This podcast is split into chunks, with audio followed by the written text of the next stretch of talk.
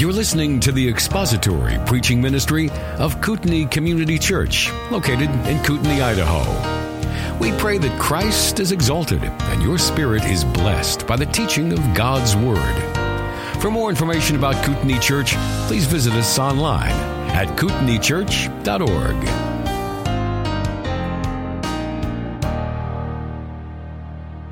So if you would turn to chapter seven in First Samuel, I'm just going to read uh, from wor- verse one to verse ten. I was going to try to go through twelve, but I will probably just go to verse ten. And the men of Kiriath-jearim came and took the ark of the Lord and brought it into the house of Abinadab on the hill, and consecrated Eleazar, his son, to keep the ark of the Lord.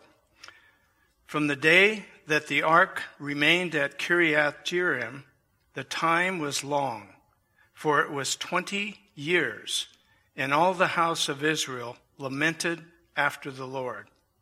Then Samuel spoke to all the house of Israel, saying, If you return to the Lord with all your heart, remove the foreign gods and the Ashtaroth from among you, and direct your hearts to the Lord, and serve him alone, and he will deliver you from the hand of the Philistines.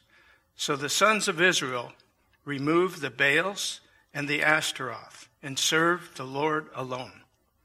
Then Samuel said, Gather all Israel to Mizpah, and I will pray to the Lord for you.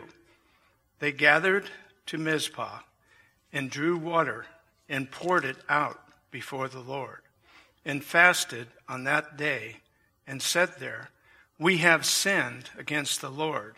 And Samuel judged the sons of Israel at Mizpah. Now the Philistines heard that the sons of Israel had gathered to Mizpah. The lords of the Philistines went up against Israel. And when the sons of Israel heard it, they were afraid of the Philistines. Then the sons of Israel said to Samuel, Do not cease to cry out to the Lord our God for us, that he may save us from the hand of the Philistines. Samuel took a suckling lamb and offered it for a whole burnt offering to the Lord. And Samuel cried to the Lord for Israel. And the Lord answered him. Now Samuel was offering up burnt offering, and the Philistines drew near to battle against Israel. But the Lord thundered with a great thunder on that day against the Philistines, and confused them so that they were routed before Israel. Then the men of Israel went out Mizpah and pursued the Philistines and struck them down as far as Bethkar.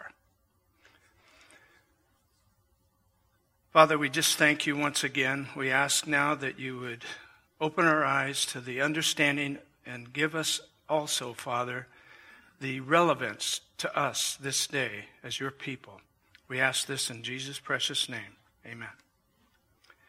Well, last time in chapter six, we completed the chapter and found that the Beth Shemites had sent messengers to the inhabitants of Kiriath-jearim. The Philistines have brought back the ark of the Lord. Come down and take it up to you.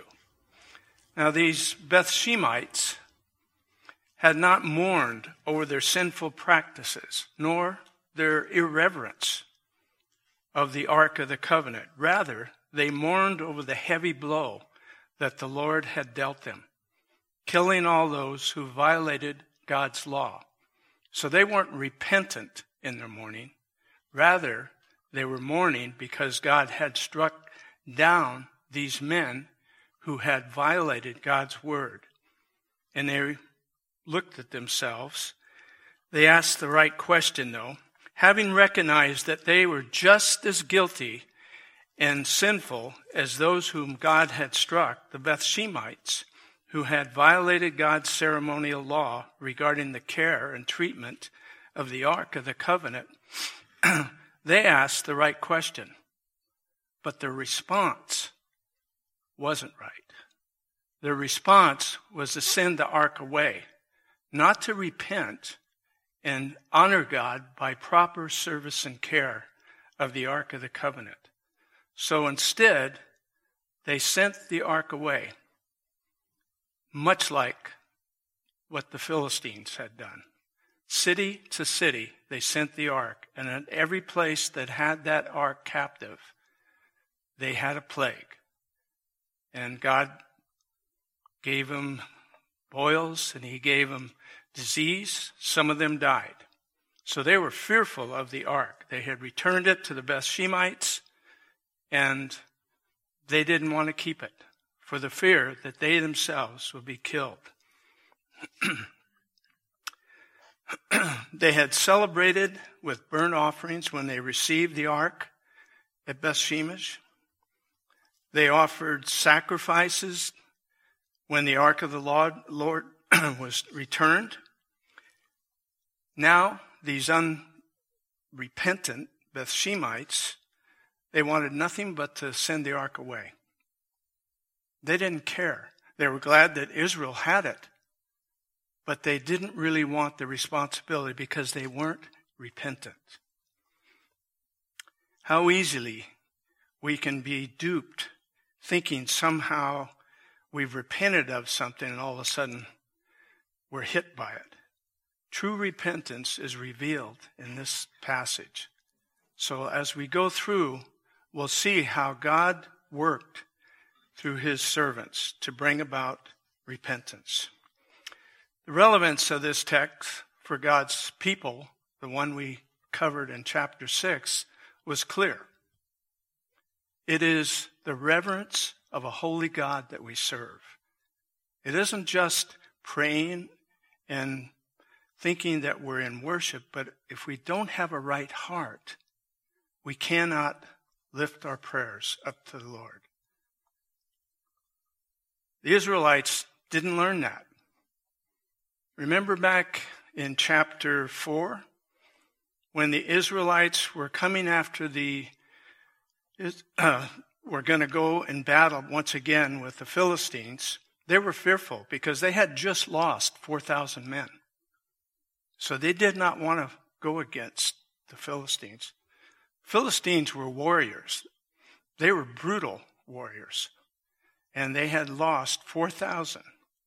Then, before going to battle, they stopped. And let us go to Shiloh, that we may take the ark with us. They didn't take the ark out of respect for Jehovah God. They took the ark to help somehow to assure their victory. That's what they did. So as we look at this text, we understand just how evil the sin of the Israelites was. Throughout God's people in the Old Testament, though they weren't indwelt by the Holy Spirit, we recognize a teaching from the New Testament that shows how God worked through them. In Galatians chapter three, you don't have to turn there. I'll just read it. Verses six through eight says, "Even so, Abraham believed God, and it was reckoned to him as righteousness. Therefore, be sure that it is those who are of faith who are the sons of Abraham. The scripture, foreseeing that God would justify the Gentiles by faith, preached the gospel beforehand to Abraham, saying, all the nations will be blessed in you." Now, in John MacArthur's commentary, he makes this statement on Galatians three, six through eight. He says, "All nations, Jews, Gentiles alike, are justified and blessed for the same reason Abraham was justified and blessed, their faith." That was the guiding and empowering strength. God working through them was their faith. To be blessed means to be the recipient of all that divine love, grace, and mercy that he grants upon those who are in Christ Jesus. So now let's go to chapter seven and verse one.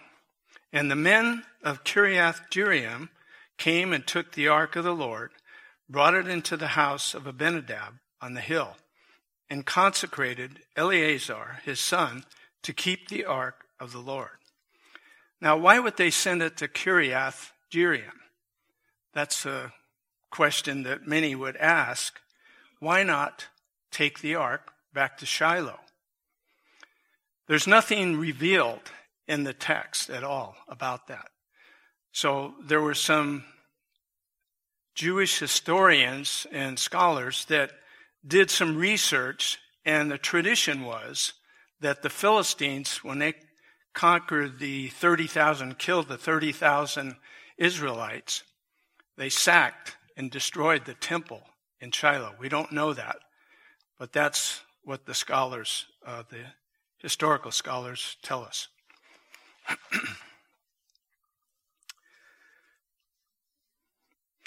In verse two, seven two, it says this: "From the day that the ark remained at Kiriath-jearim, the time was long, for it was twenty years, and all the house of Israel lamented after the Lord."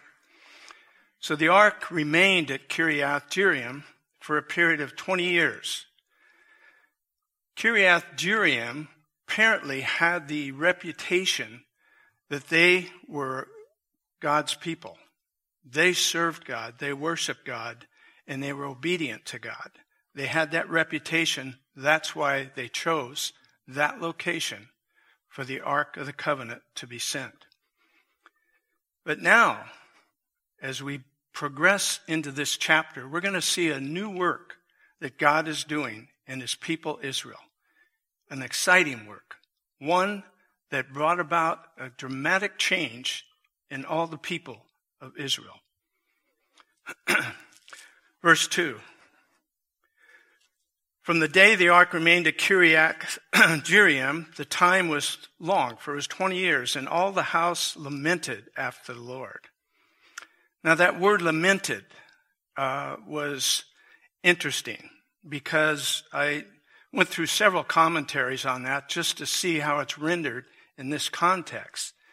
And one of the Reformed commentators by the name of H D M Spence said this regarding his observation: "The word lamented used here is rare, and all, all the versions all differ in their translation of it. It has dual meaning. One, it convey, conveys the sentiment of joyful returning of Israel to their Lord God Jehovah once again. The other is that they sought him with deep humility and repentance.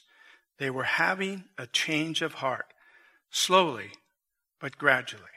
End quote. So he, looking at that word, it emphasizes the deep work that God would do as they lamented after him. The Israelites were still under the oppressive tyranny of the Philistines. They plagued them. They attacked them. They did everything to try to destroy the Israelites. They hated the Israelites. And the Israelites resisted. Even though they feared these Philistines, they knew the losses that they had taken and how brutal they were in battle. In verse three says this: "Then Samuel spoke to all the house of Israel, saying, 'If you return to the Lord with all your heart, remove the foreign gods and the Ashtaroth from among you, and direct your hearts to the Lord, and serve him alone, and he will deliver you from the hand of the Philistines.'" What a great promise. But it was conditional. It was conditional upon what they did. God was ready to forgive them, but he wanted them to turn to him and fully, humbly repent before him. Turn from their sins, turn from their idols, and turn to him fully with all their hearts. So we see in verse three, Samuel's back in the scene. Now we haven't seen Samuel for several chapters. When he comes back, we remember back in chapter four, now twenty years had passed. The ark remained there at Kiriath-jearim. and all Israel mourned after Jehovah. But when Samuel told them this, if you return to the Lord with all your heart, remove the foreign gods, the Ashtaroth, from among you, and direct your hearts to the Lord, serve him alone, and he will deliver you. Everything was ready for change. The Philistines now recognize they served a holy God, a righteous God, and now they recognize that was their God, Jehovah. They wanted to serve him.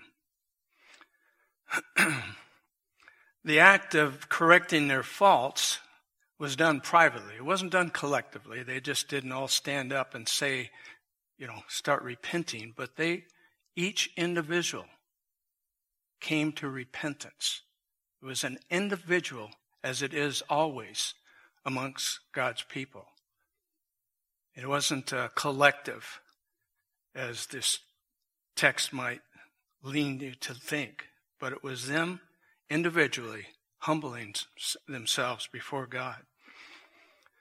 Samuel knows that in order to lead the Israelites to victory against their enemy, they have to seek the Lord and put away their idols, the Ashtaroth and the other idols.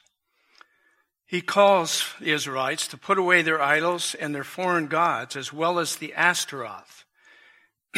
Israel repentance must be genuine before God. God will not give them victory. The foreign gods were sometimes represented in some kind of an idol. They are now called to take outward action, showing the turning away from their idols and repenting, as well as destroying and forsaking their idols.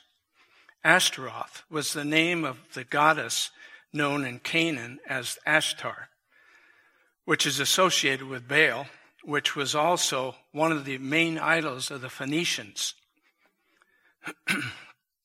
In chapter four three, uh, it's quite a contrast to what we read here. I'll read um, four two and four three. The Philistines drew up in battle array to meet Israel.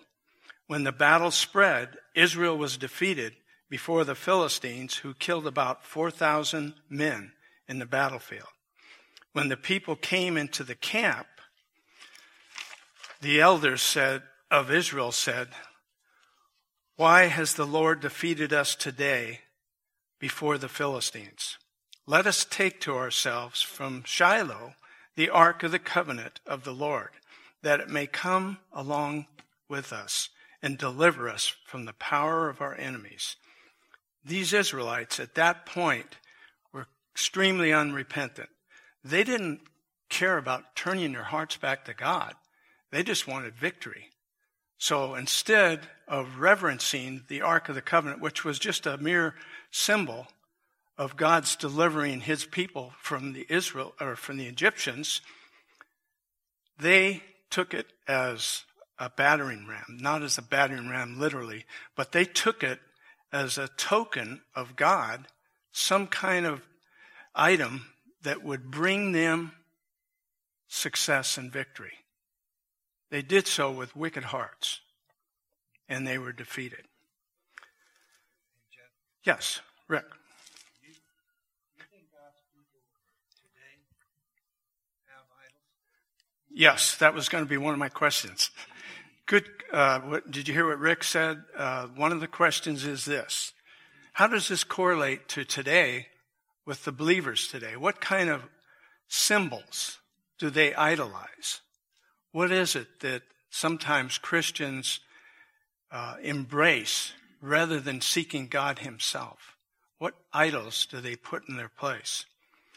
So we'll ask that question at this point, because that was one of the questions I wanted to ask in this text. So give me some ideas. What is it that contemporary Christians sometimes put before God? Money. Money. Social justice. Social justice. Politics. Social justice. Careers. Excellent. Careers. Careers. social media. Think about that. All those things are things that are pleasing to the flesh, every one of them. Not enhancements of our spiritual walk, but rather the focus on the temporal, rather the eternal. Good comments. Yes. Yes.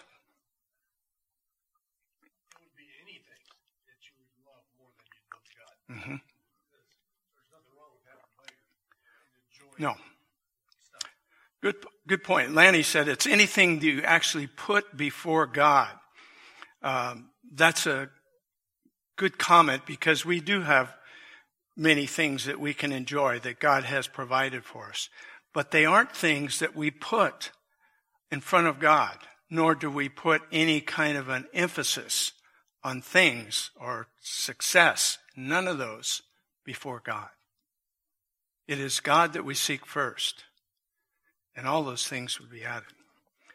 So as we think of this, this is a warning to all God's people, not just the Israelites, but also to the church today. There's many things that are used by the enemy to draw our attention away, anything that he can use. Media, entertainment, wealth, health, all those things come in front of God. And there's preachers ready to grab that up, knowing how, how much people covet things. The whole Word of Faith movement is anchored on that pretext. So in chapter three, when Samuel called the Israelites to repent, we recognize this was a total repentance. They were going to destroy their idols, turn from them, forsake them, and turn to the God of Israel. In the book of Judges, the sons of Israel in chapter two, verses eleven through thirteen, says this: Then the sons of Israel did evil in the sight of the Lord, and served the Baals, and they forsook the Lord, the God of their fathers, who had brought them out of the land of Egypt, and followed other gods from among the gods of the people who were around them, and bowed themselves down to them. Thus they provoked the Lord to anger, so they forsook the Lord and served Baal and Ashtaroth. The very same things that they're doing right here in chapter seven. That's why they were called to repent. That's why Samuel brought them together and gave that admonition.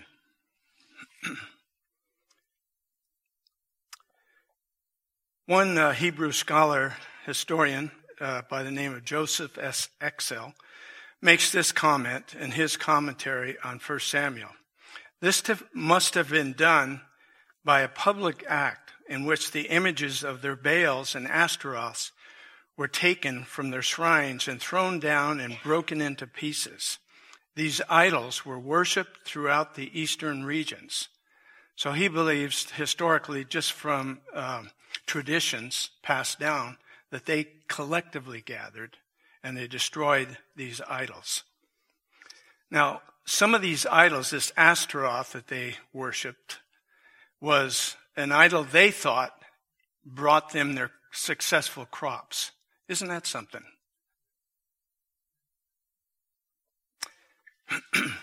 Verse four. So the sons of Israel removed the Baals and the Ashtaroth and served the Lord alone.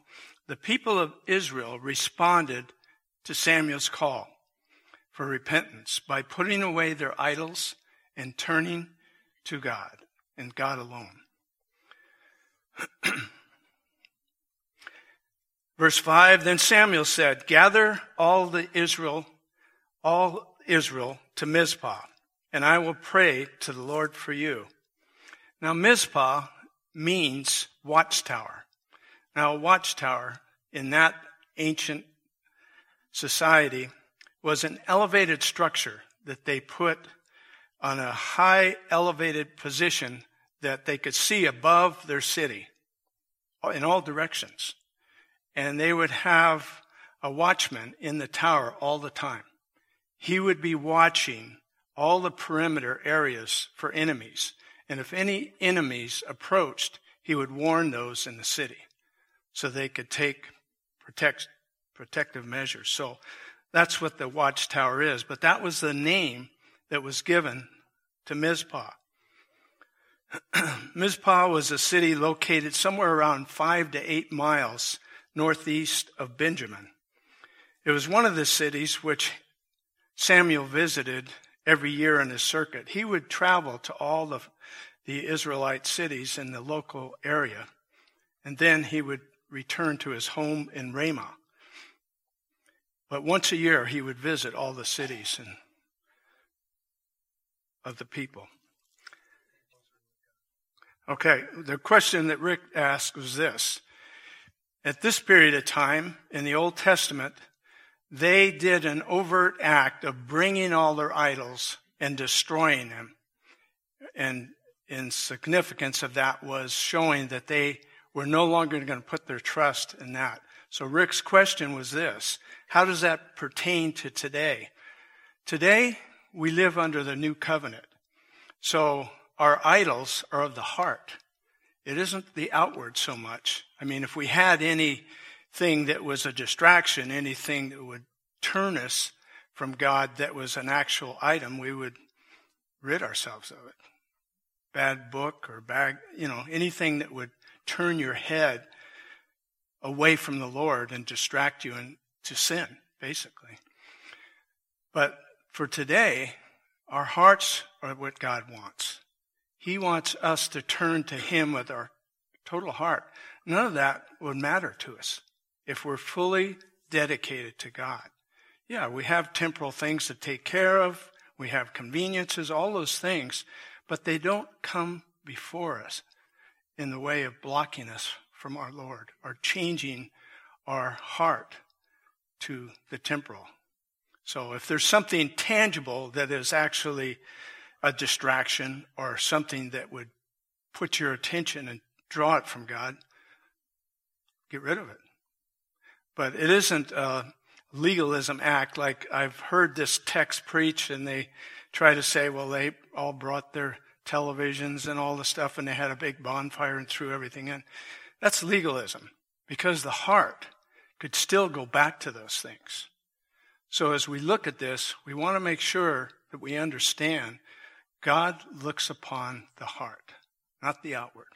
Yeah, if we're committing sin outwardly, deal with that. But this is what he's talking about here. Turn your hearts to the God of Israel. He was speaking to the Israelites. For us, we focus on our Lord. He is the one that empowers us to do his work, and he is the one that wants our hearts fully given to him. Good question.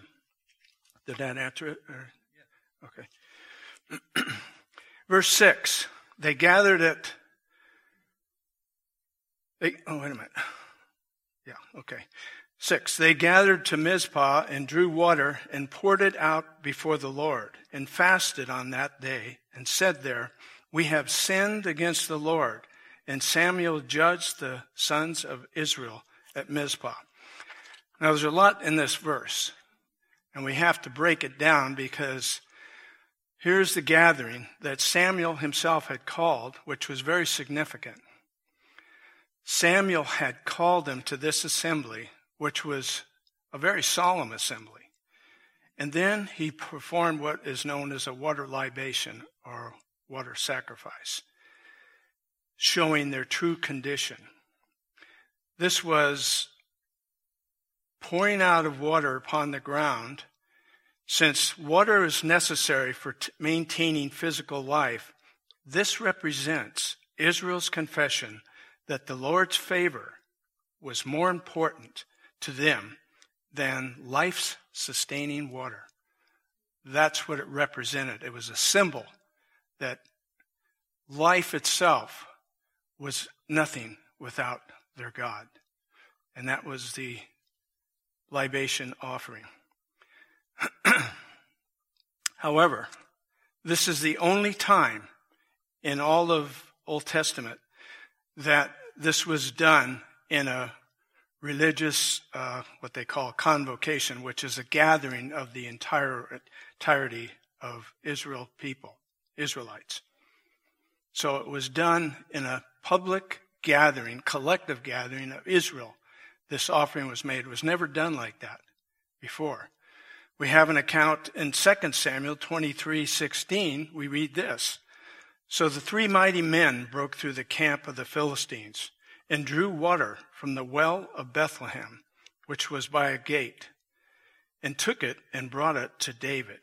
Nevertheless, he would not drink it, but poured it out to the Lord. And he said, Be it far from me, O Lord, that I should do this.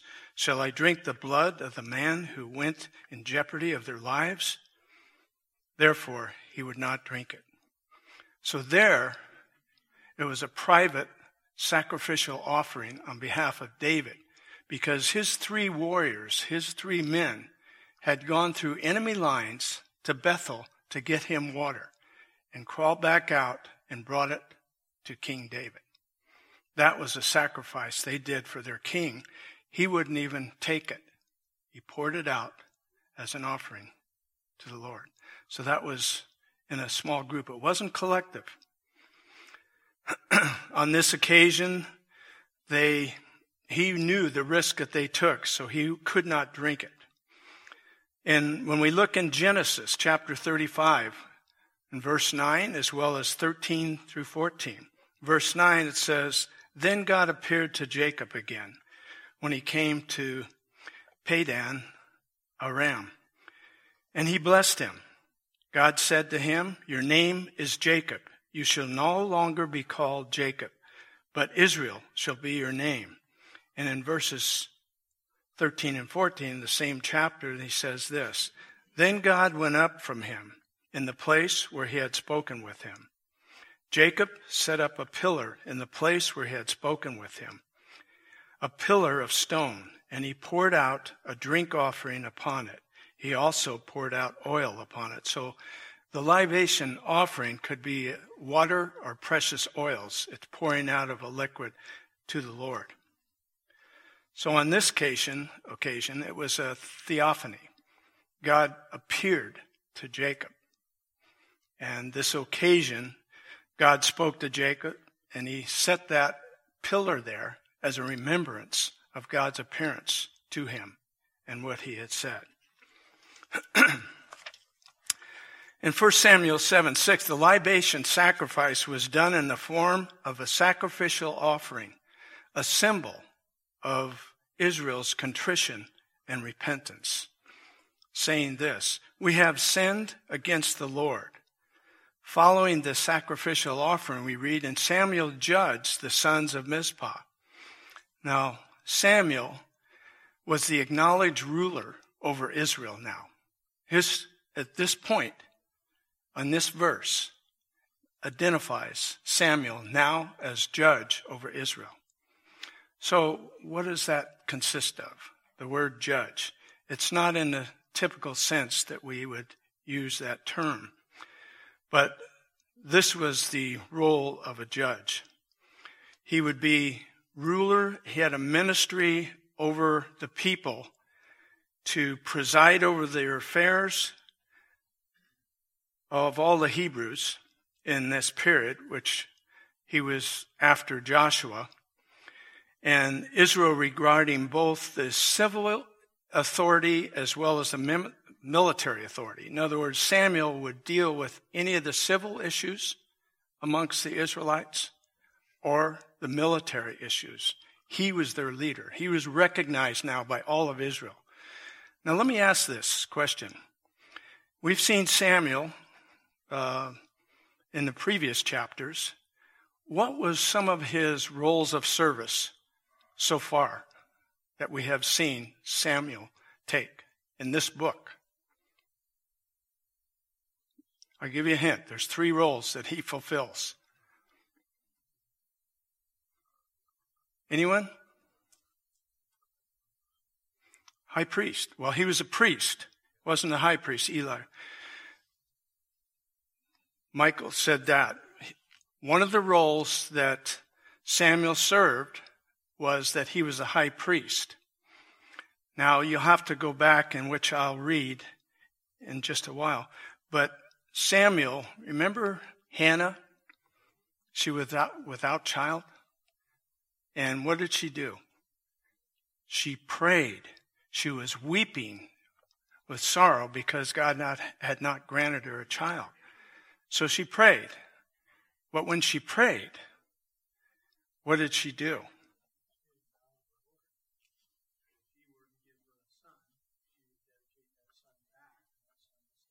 Good. Brian said this. She vowed to give, if God would grant her a son, she vowed to give him back to the Lord's service all his days. I'll read the text. It's in Samuel one ten. She, this is speaking, this is Sarah, I mean Hannah, excuse me. Hannah praying. She, greatly distressed, prayed to the Lord and wept bitterly. She made a vow and said, O Lord of hosts, if you will indeed look on my affliction of your maidservant and remember me and not forget your maidservant, but will give your maidservant a son, then I will give him to the Lord all the days of his life, and a razor shall never come to his head. Now, that razor never coming to his head was like a Nazarite vow, setting him apart for the service of the Lord. So her prayer was answered. And what's the first thing that Hannah did after she weaned him? She took him to the tabernacle in Shiloh and put him under the teachings and tutelage of Eli, the high priest. So as we see this, his dedication started. I mean, he was dedicated to God if God granted her that child. First thing she did when the child was weaned is take him to the tabernacle in Shiloh. So his first role was priest. What was, a, what was his second role? Prophet. Good. In chapter three, verses two through eighteen, Samuel was given a prophetic call. He was given a prophecy from God. Now, it's unsure. I mean, in the text, it appears that he also had a theophany, or theophany. So when God came to him, he went to Samuel. First, he spoke to him. Remember? Samuel. And then Samuel, well, yes, Lord. And he, who do you think it was? He thought it was Eli, but it was actually the Lord himself. And he did it the second time and then the third time. And then Eli said, this was God, not me. So he knew that God was speaking to him. And when he gave him the prophecy, even though it was the doom of Hophni and Phinehas, which were wicked people, he prophesied that they would be taken. And Eli, his answer, his response was, let it be done as he said. So he honored the, God, the Lord he served. What was the third role now? Judge. Now, so we have him serving as a priest, short period, prophet, just the prophecy he had given to Eli. Now, judge over all of Israel. He is recognized, respected. He was a servant of God. He was set apart from the mother's womb. He was a faithful servant. So as Samuel had become the acknowledged ruler, and the role of the judge in that period, of course, was ruling over the civil matters and the military matters, he took that. He took the responsibility. He wasn't afraid. He didn't back off. He just was able to be God's servant.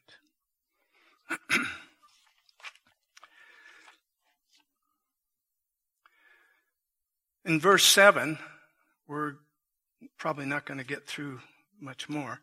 Now, when the Philistines heard that the sons of Israel had gathered to Mizpah, the lords of the Philistines went up against Israel.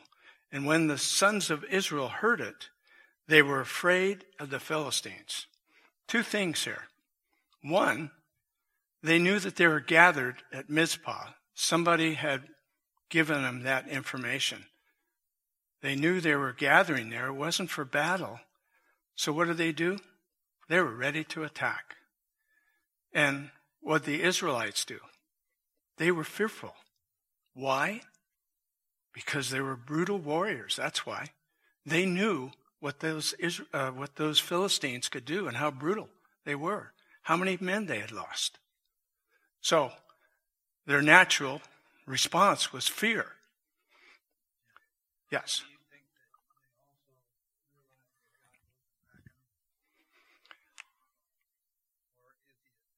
No, at this time, Rick asked a good question.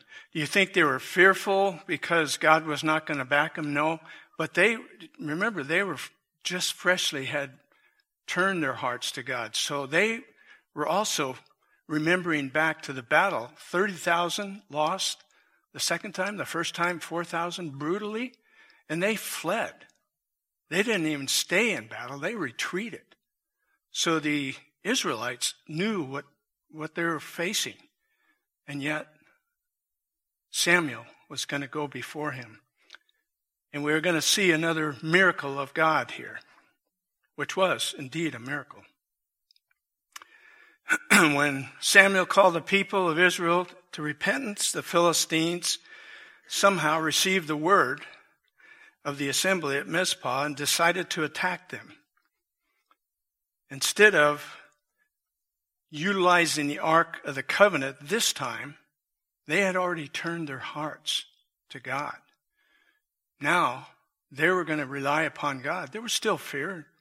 Isn't that human for us to fear that kind of a ferocious warrior that we know we're going against? And yet, they knew that the only victory they'd have is Jehovah, God, that they served. Yes. So, I mean, we, we trust God.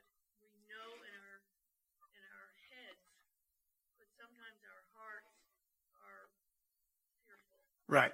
Good point. Nathal brought this out. It's an extremely important point. We know that God is sovereign over everything, and yet there are certain things we may be fearful of doing. Giving the gospel to a friend, a neighbor, a relative, or a person you work with, you know that that's our God's command for us, but the humanness comes out. And sometimes we fear doing that. It is our own humanness. So here, it's easily understood.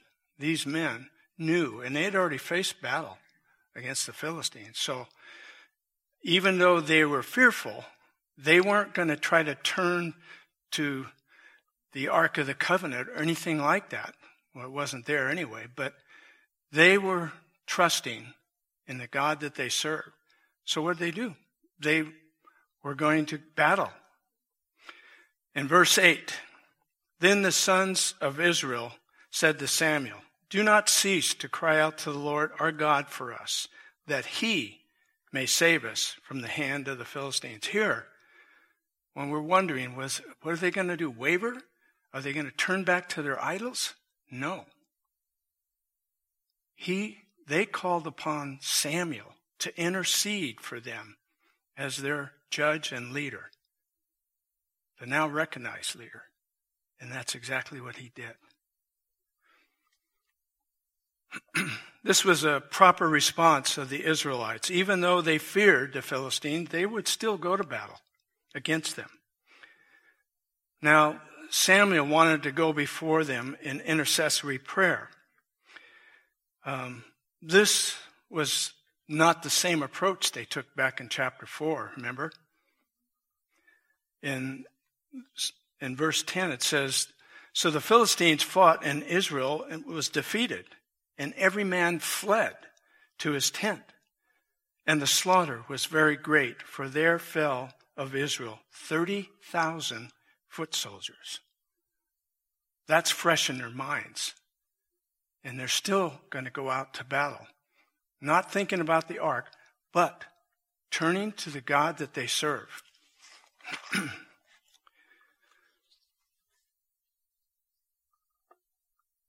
time-wise, is ten eighteen? We got some time? Or, no? Huh? Okay. We're going to stop here because I want th- these coming verses are really crucial. It's going to show what God does on behalf of those who turn to him with all their hearts. He is going to intercede on behalf of Israel to go against the Philistines.